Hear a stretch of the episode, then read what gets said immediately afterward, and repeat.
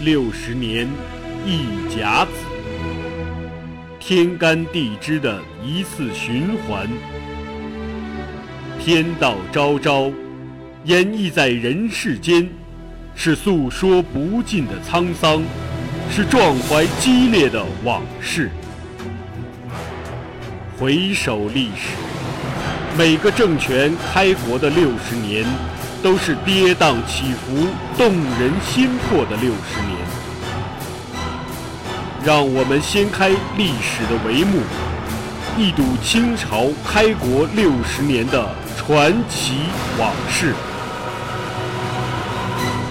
本系列改编自图书《清朝开国六十年》，并由作者王汉卫授权播出。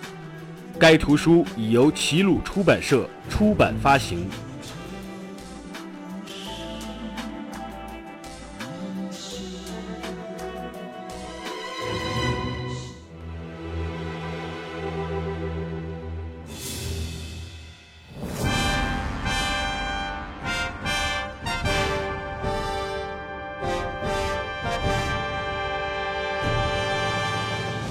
燕京儒法大树，需先从两旁着靴，则大树自出。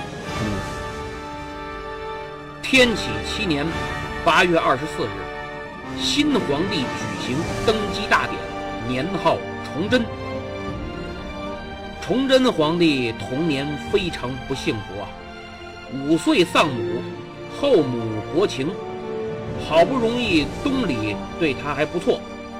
但又在宫廷斗争中被挤兑死，一系列遭遇都在年幼的朱由检心中种下了多疑、孤僻、阴狠、低调的性格特点。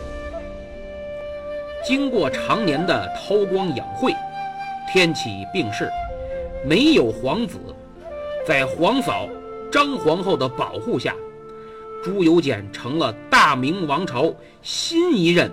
也是最后一任皇帝。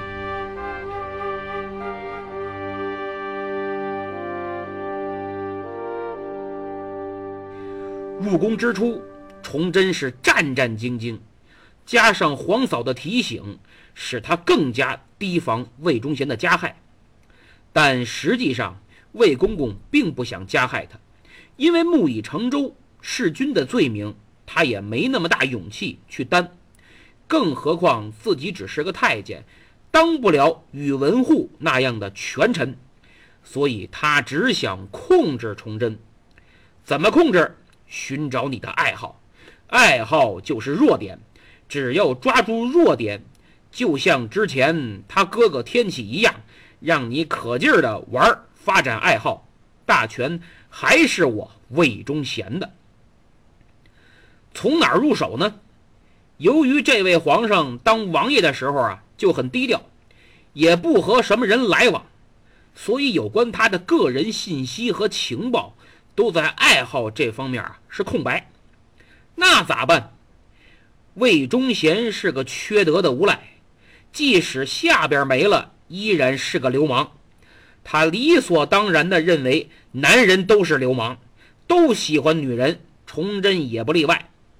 所以，新皇登基几天以后，魏忠贤就送了一份大礼，四个大美人。当年他爹登基，郑贵妃就送了八个大美女，结果被掏空了身子，乱吃药，闹了个红丸案，皇上一个月就收摊子了。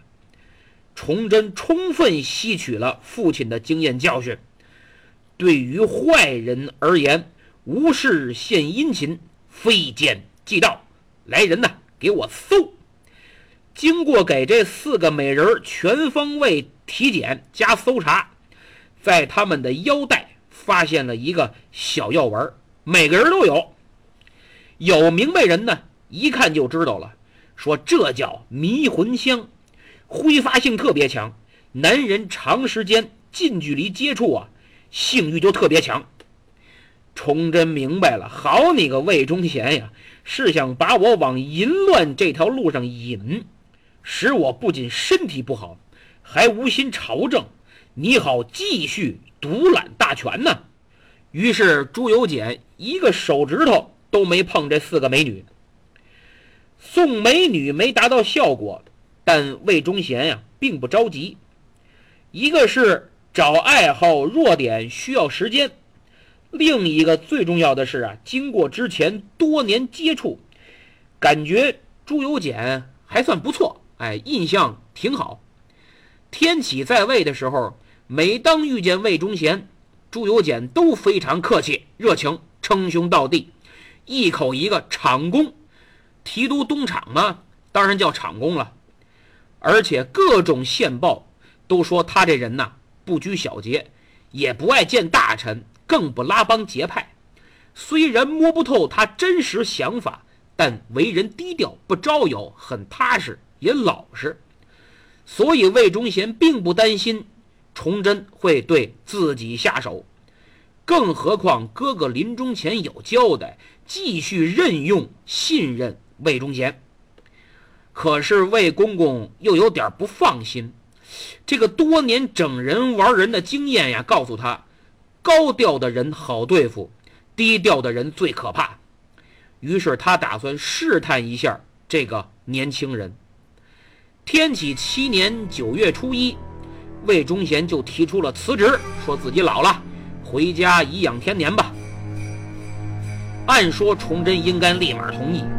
这么个随时可能对自己下手的人要走，多好的机会！但崇祯却出人意料的驳回了魏忠贤的辞呈。当天，崇祯就召见了他，跟他说：“这个先皇临终前呀，百般的嘱咐我，一是要善待皇后，二是要信任你、重用你。现在你看我刚登基，你就不干了。”是不是觉得我不值得你效力呀？还是怕我不重用你呀？你放心吧，皇兄的嘱咐言犹在耳，时时不敢忘记。我怎么能让你走呢？啊，踏实干吧。崇祯很厉害，因为自此魏忠贤就觉得新皇帝也会像先皇一样听话，听他哥哥的话，必然等于也就听他的话。既然听话，那就没必要上手段撕破脸。所以崇祯智商很高啊，虽然他做梦都防着这个魏延，无时无刻不想除掉这个天下大害，但他明白，欲要取之，故先予之。一来保护自己，二来让他放松警惕，看准时机再斩草除根。现在还不行。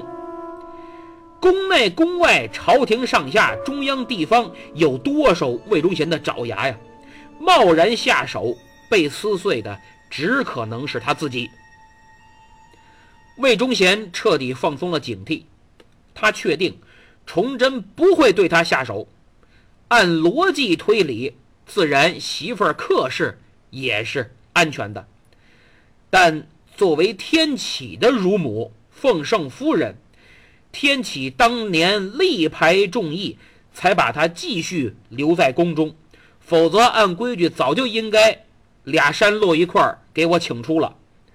何况现在天启已死，没有任何理由让客氏再待下去了，除非崇祯发话让客氏继续留在宫中。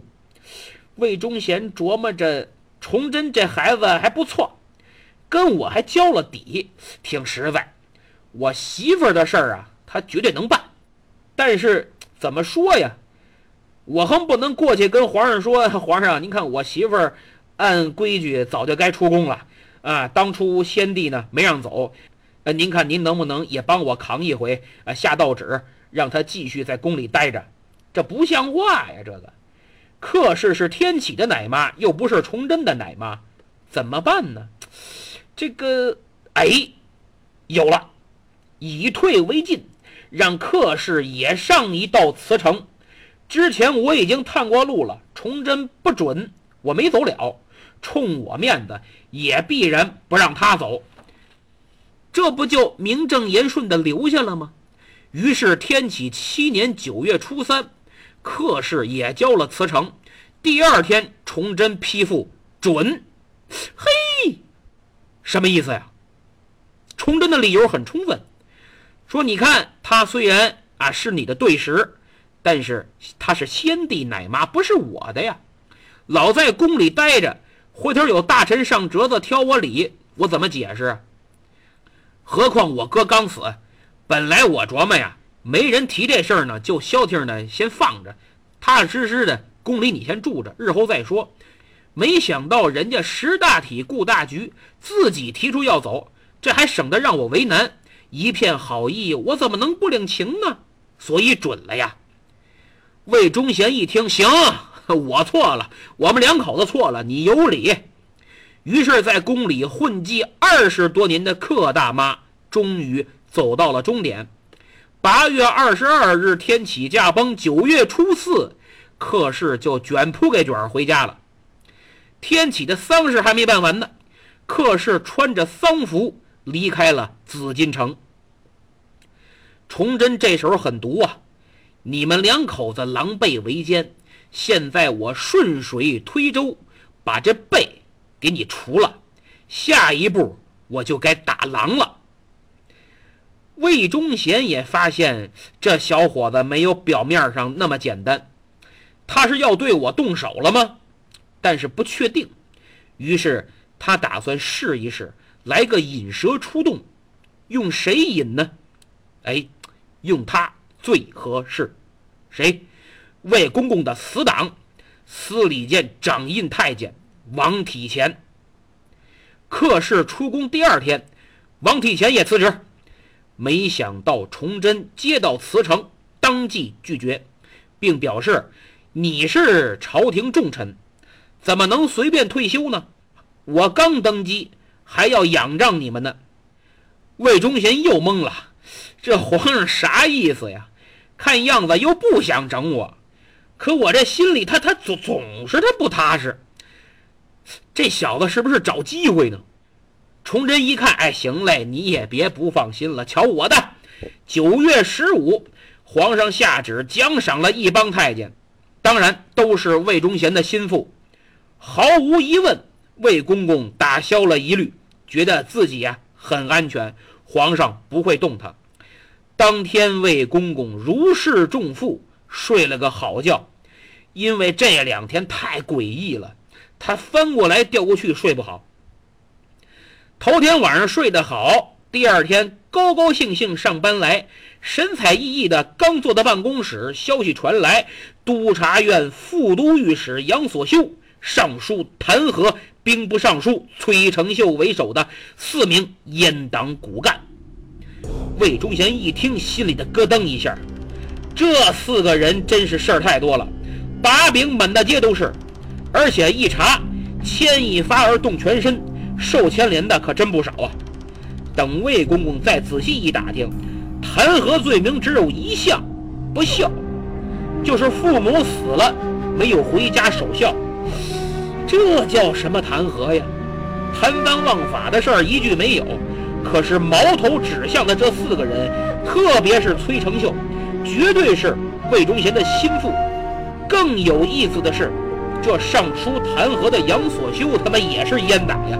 自己人整自己人，这哪根筋搭错了？这是，原来是阉党杨所修敏锐地判断出皇帝是在放烟雾弹，肯定要对魏忠贤及阉党下手清算。为了自保，跟他们划清界限，所以杨所修决定。弹劾崔成秀为首的四个人，但是呢，现在看来皇帝没打算真动手，时机不到，所以杨所修觉得，哎，我也别急于求成。如果把他们贪赃枉法的事儿都抖了出来，我也不干净，等于搬起石头砸自己的脚，那可不行。崔成秀呢，是阉党的头号领军人物。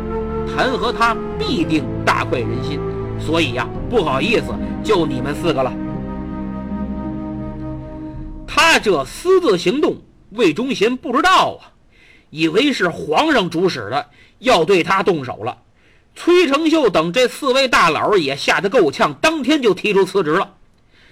崇祯呢，一如既往的对他们四个人安抚，坐看阉党自乱阵脚。于是他立即批复杨所修胡乱骂人，没事找事儿，斥责了一番。面对四个人的辞职，崇祯好言挽留，但他们很坚决，表示啊弹劾是对的，自己确实没有回家守丧，孝道有亏。这在中国古代知识分子阶层是很重的罪，不像现在一树典型就坚守岗位，为了工作爹妈死了也不回家看看。古代啊，这也是典型，但是反面典型。你光回家还不行，必须守丧三年，期满才行，否则官就丢了。当年万历首辅、权倾朝野的张居正，就因为爹死了要去守丧。皇上说：“你这一走三年可不行，改革才刚刚开始，离不开你呀。”于是下旨夺情，别去守丧了，就是为了国家夺去你的亲情，继续在朝中主持大局。嚯，这下可炸窝了！弹劾张居正的奏章跟雪片似的，说他什么身居高位，品行不端呐等等，给张居正和小万历造成了很大麻烦。现在。这四个人也是，觉得自己呀缺德，不能再当官了，没脸了。崇祯一看，既然这样，那你们就回家吧，但是别都走，崔成秀得留下，说什么你也不能不干。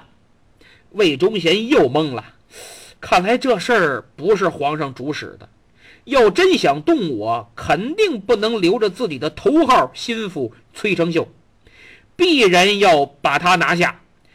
看来和平与发展是当前的主题呀，不用那么敏感。魏忠贤悬着的心刚放下没几天，国子监的监生陆万龄，魏忠贤的铁杆粉丝，曾经主张魏公公应该与孔子并列，还应该在国子监给魏公公修祠。这个人渣被弹劾了，崇祯下令严查。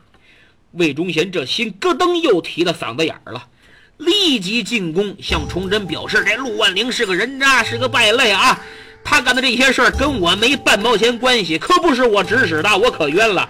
皇上一定严办这个人。”崇祯呢，看魏公公这么诚恳，很满意，还夸奖了他，表示这事儿过去了，到此为止，咱们呢涛声依旧。魏忠贤一看。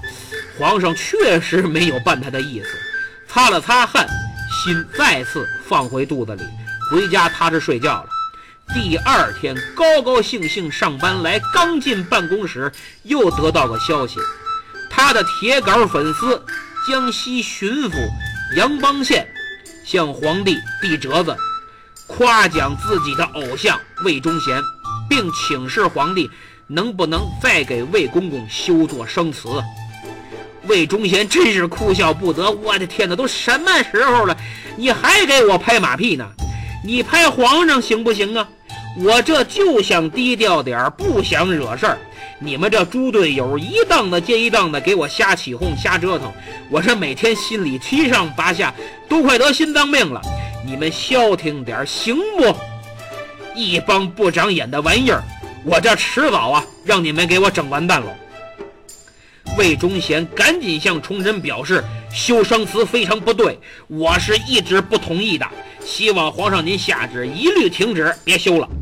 崇祯呢，依然对魏公公很客气，也很满意，说都停不太好，再修没必要。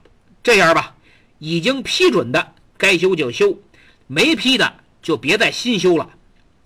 按说魏公公应该很开心，但。他毕竟是个老江湖，多年的经验告诉他不对劲儿，很反常。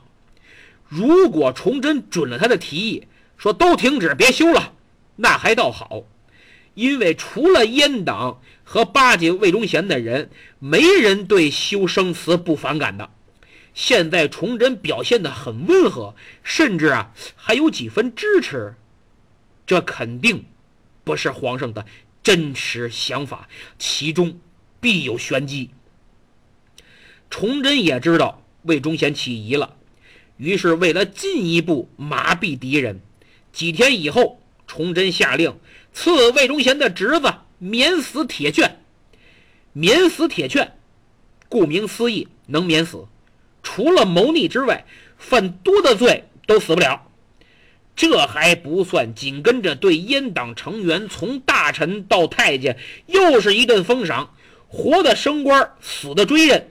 魏公公终于彻底放松了警惕，他确信，只要自己不瞎折腾，崇祯就会对他很厚道，就别老想着掌控皇上的事儿了。这个时候啊，是十月初，崇祯刚继位一个多月，魏忠贤刚刚沉浸在朱由检制造的迷雾中，几天以后，平静再次被打破。刚才我讲了，杨所修敏锐地捕捉到崇祯肯定要除掉魏忠贤，肃清阉党，于是为了自保，他率先弹劾崔成秀为首的刺猬阉党骨干。当天四个人辞职，三个走了，崔成秀没走成，安然无恙。回过头，崔成秀心想：好你个杨所修，平时你都给我当马仔，现在想反水？你这点小聪明能瞒得过我？我不傻。崔成秀把杨所修一顿臭骂：“你小子赶紧给我想办法弥补，否则立马我就找人弹劾你，说说你那些脏事儿。”烂事儿，杨所修害怕了，当即表示一定痛改前非，绝不在背叛阉党的道路上越走越远。但问题来了，怎么纠错？你刚上书骂完领导，再上书说我之前吃错了药了，骂错了，显然不合适。正发愁呢，另一个阉党立科给事中陈尔义跳出来了，说别发愁，你再上书不合适，我来呀。于是，刚刚安静下来没几天，立科给事中陈尔义突然上书弹劾杨所修，说崔成秀很冤枉，是东林党的余孽蛊惑杨所修干的，希望陛下能彻查此事。崇祯的表现依旧云淡风轻，他说：“哎呀，你们之间的事儿啊，也就是东林党当年和这个党那个党之间的争执啊。”我哥在位的时候已经处理完了，我刚登基，这里边的情况啊，我确实不太清楚，我也不想清楚，我也弄不清楚，以后啊，不许再提了啊。本以为杨所修、陈尔义两人的戏演砸了，该消停了，没想到杨所修的做法呀，点醒了一个人，谁？魏忠贤。嘿，最不该被点醒的人被点醒了。他认为，皇帝越是冲他微笑，就越暗藏杀机；越是云淡风轻，就越暗流涌动。更何况阉党那么多人都在猜，心里没个定数。皇上是好一阵儿歹一阵儿，摸不透。魏忠贤的党羽众多，人心散了，队伍不好带呀，要出大问题的。与其等他时机成熟对我下手，不如现在丢几个车保我这个帅，给崇祯个交代，否则那可真就不能全身而退了。于是十月十三，魏忠贤指使云南监察御史杨维元上书弹劾崔成秀贪赃枉法，十恶不赦。崇祯一看，呵呵。哎呀，一阵冷笑，你当我傻呀？阉党参阉党的领军人物，还都是大罪，这肯定是有更高层的人撑腰，否则像杨所修那样，也就说说不笑，不敢揭发实质性内容。虽然除掉阉党必先从五虎之一的崔成秀下手，但现在还不行。崇祯驳回了奏书，斥责了。杨维元，但几天以后，杨御史奏折又来了，还是骂崔成秀，还全是猛料，还说这个阉党所有坏事都是他主使干的，打着魏公公的旗号贪赃弄权，陷害忠良，魏公公是一心辅佐先帝和您呐，这些事儿他都不知道，特别冤。魏忠贤的想法其实很简单。自己要活命，谁都能舍弃。干儿子崔成秀虽尽心竭力的帮他，但现在自己都难保，哪儿还管得了他呀？如果不把他推出去，办了魏忠贤，然后崔成秀也是死路一条。如果让他背锅，干爹全身而退，也能保全大部分的其他阉党。所以为了大伙儿，干儿子只能豁出去了。崇祯一看，刚骂完还敢再上书，一个御史有这么大胆子跟我对着干，背后肯定是魏忠贤了，确定无疑。哎呀，这是为了活命，脸都不要了，干儿子也豁出去了。不好意思，你还得再等等。紧跟着几天以后，十月二十五，工部主事陆承元上书弹劾崔成秀及魏忠贤。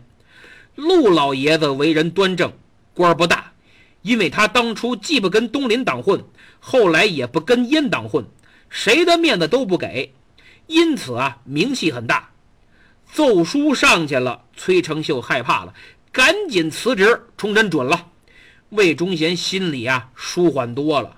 他以为崔成秀是给崇祯的投名状，收了他自己就安全了。没想到两天以后。兵部主事钱元阙上书痛斥崔成秀和魏忠贤，说崔成秀在朝廷混这么多年，官居兵部尚书，都是因为魏忠贤的庇护。魏忠贤为非作歹，就是仗着先皇的宠信。好家伙，连天启都骂了。奏书上去了，崇祯毫无反应。接着，刑部员外郎。史公胜再上书痛骂魏忠贤，崇祯的思路现在看清了吧？先让阉党猜，猜不透就投石问路，然后想尽办法迷惑阉党，看你们自乱阵脚。再等个有声望还不是阉党的人出来大声疾呼，我就开始动手。而钱元阙。又骂魏忠贤、崔成秀，又数了天启，崇祯也没反应。其实这就是默许，那意思你们来吧，说过分点也没关系，不治你们的罪。于是史公胜再上书弹劾了魏忠贤，倒魏序幕就此拉开。魏忠贤再想反击，已经没什么筹码了。谁让你把最忠心耿耿的崔成秀给卖了呢？阉党们一看，嚯，如此无情无义的领导，可不能再给他卖命了。于是辞职的辞职，写检讨的写检讨，大部分都跟魏忠贤划清了界限，纷纷倒戈相向。魏公公后悔啊，当初真应该一咬牙把信王拿下，现在自己反受其累，心里这憋屈，这难受。真想哭啊！哎，对，哭去。魏忠贤突然想起，当年杨涟弹劾自己二十四大罪的时候啊，就是靠哭扭转了局势，还打败了杨涟。这回啊，我也别客气了，看家本事拿出来吧。魏忠贤六十了，在崇祯面前老泪纵横，那真是中戏表演系导师级别的呀。崇祯一看，哎呦，行，你还挺会演，没关系，我比你还会演。魏忠贤哭，崇祯就劝，真心实意的安抚老人家，自己也不断唉声叹气。哎呀，哎呀，老魏呀，你何苦啊？你看看这这这，赶紧擦擦来，弄得魏公公深信他真的打动了年轻的皇上。崇祯确实给了面子，在下一封弹劾奏书出现前。魏公公绝对是安全的，但仅安全了一天。十月二十七日，国子监监生钱家征上书弹劾魏忠贤十大罪：一是并帝，就是敢和皇帝并称；二灭后，就是轻蔑对待皇后；三弄兵，就是操纵兵权。后边咱不详说了啊，反正每条都是杀头大罪呀。魏忠贤得到消息，赶紧进宫，故技重施，还是哭。崇祯依然很配合，安抚一番。魏忠贤以为效果很不错，没想到崇祯当场叫人读了这封弹劾奏书，每一个字都在魏忠贤的心上捅了一把刀啊！最后他彻底崩溃。魏忠贤眼瞅着自己这回真完蛋了，不过怎么着也要把命保住啊！于是他找了一个人，也是个太监，叫徐英元。此人十几年前便做了崇祯的贴身太监，也曾是魏忠贤的毒友。这回希望他能在皇上面前为自己求求情，给自己指条明路吧。徐应元给的主意是立即辞职。哎，崇祯呀，想扳倒魏忠贤，徐应元一清二楚。如今让他主动滚蛋。算帮了皇上，魏忠贤呢还千恩万谢，又给了不少钱呢，真是怎么算，徐公公这买卖都很值。第二天，魏公公主动辞职，当天崇祯就准了，一代全监，太监的监，奸臣的奸，哪个奸都行，就此落马。一个河北肃宁的小混混。混成大明朝二百多年最大的一只老虎，崇祯没急着打老虎，而是下令让他去凤阳看坟，即日出发。崇祯想干掉魏忠贤，只是哥哥刚死不到两个多月，临终还嘱咐善待魏忠贤，这么着急就要了历经三朝老太监的命，确实不厚道。所以呀，先轰凤阳去，其他以后再说吧。可就在这时，徐英元突然给魏忠贤求情，希望怎么着也给他落个北京户口、留京指标，别赶那么远。可能是钱收多了，不替他说句话呀，不好意思。崇祯一听就怒了：“奴才，还敢与奸贼勾搭？下旨给这个。”跟了自己十几年的太监一顿打，发配到南京也轰走了。崇祯多狠呐！说翻脸就翻脸，翻脸不认人，多近都没用，张嘴就奴才。这在明朝啊，是对太监的专属蔑称，不像清朝，哎，让你自称奴才是对你的恩典。明朝可不是，那是蔑称。崇祯突然意识到。魏忠贤根深蒂固，我身边的人都为他求情，此人断不能留了。魏忠贤还不知道，他以为到凤阳养老，性命也就保全了，还挺好。于是带了四十大车的东西，还有一千名骑兵护卫，坐着余生享受荣华富贵的美梦，浩浩荡荡就出发了。有人劝他低调点儿，别带那么多人，带那么多车，太扎眼。魏忠贤不以为然，说：“皇上不会杀我的，真要杀我，早动手了。”可见，愚蠢的人，即使身居再高的位子，也不会变聪明。果然，如此排场，使崇祯再也容不下他的命了。出发后的第三天。皇上下达了逮捕令。此时，魏忠贤已经走到了直隶河间的阜城县。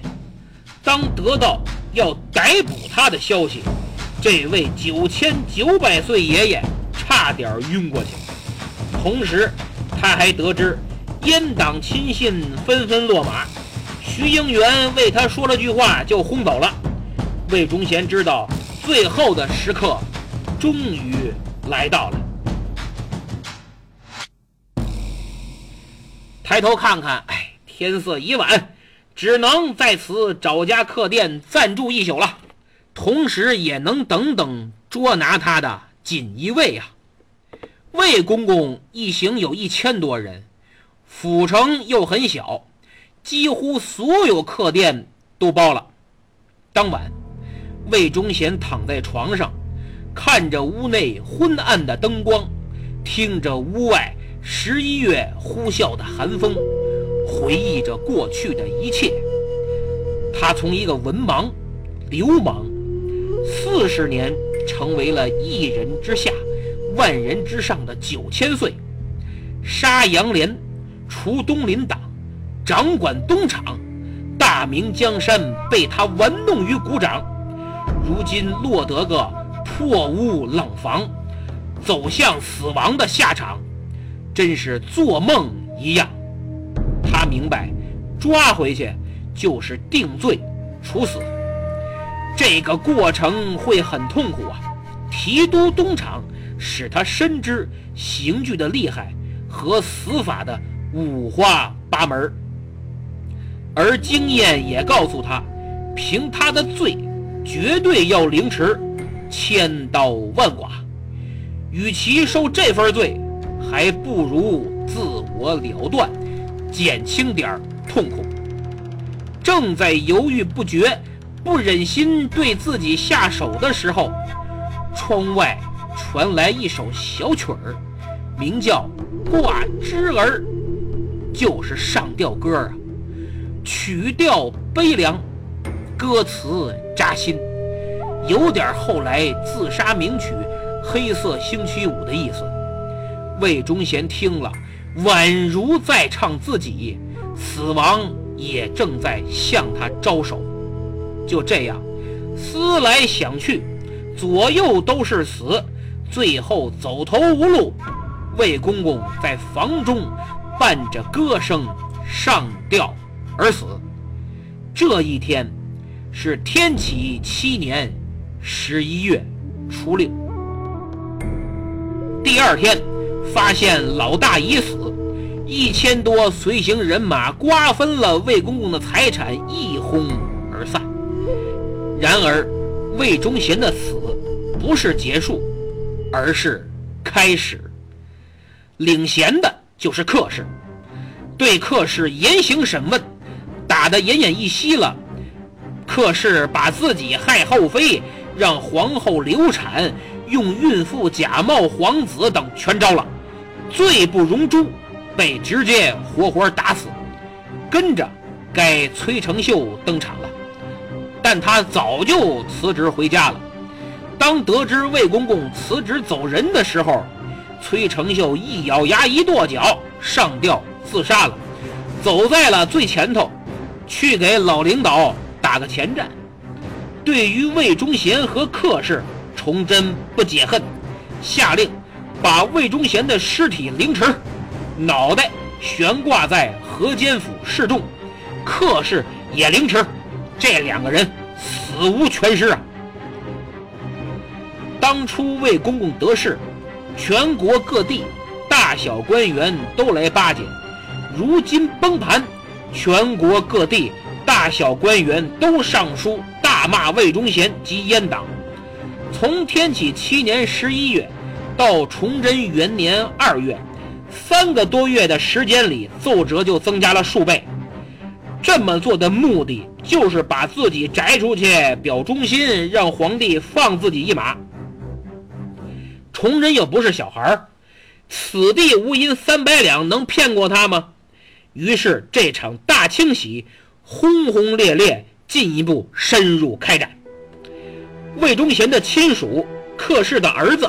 斩首，然后处理了魏忠贤的亲信太监，紧跟着就该五虎五彪了。这十人当中，有两个人前面都提过，一个是崔成秀，一个是徐显纯。崔成秀不说了，徐显纯咱在传授九编里讲了，丧心病狂的变态，往杨连头上钉钉子。铁锤锤胸口，简直就他妈禽兽！这十个人，崇祯亲自下旨杀，全部抄家。崔成秀已死，但开棺录尸，当活着一样，再砍回头吧。谁让你先死了？你着什么急？没让你死呢，你再给我死一回吧。审讯徐显纯的时候，还有个插曲，当年魏忠贤罗织罪名。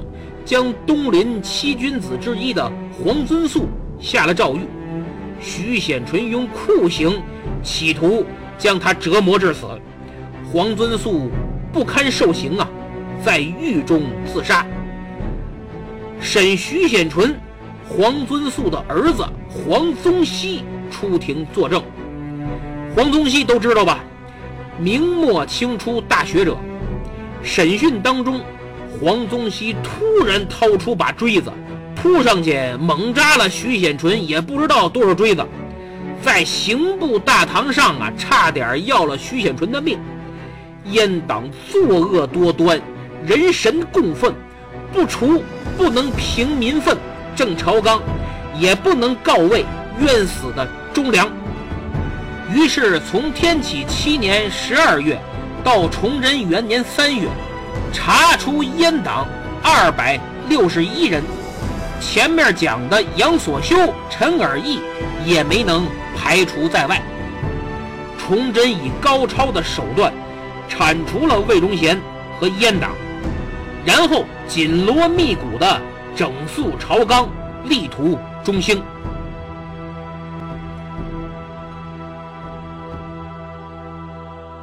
从当皇上第一天起，他就感受到前所未有的压力和祖父兄三代皇帝留下的一片废墟呀。外有强敌，内有阉党，每天犹如坐在火药桶上，稍有不慎，一个火星儿就可能将大明江山轰上天，腾出位置给皇太极了。于是魏忠贤刚死十三天。十一月十九日，崇祯就下旨启用袁崇焕，职务是督察院右都御史、兵部左侍郎。这时候，朝廷正在清除阉党，十二月底又重组了内阁，各方面还没有捋顺，袁崇焕也就没着急进京。又过了几个月，崇祯元年四月初三。朝廷下旨，命袁崇焕为兵部尚书兼右副都御史、总督蓟辽登莱天津等处军务，移驻山海关。任职命令送达之时，还让袁崇焕立刻启程，赶赴京城。皇帝要见你。于是，袁崇焕再次踏上驻守辽东的。烽火征程。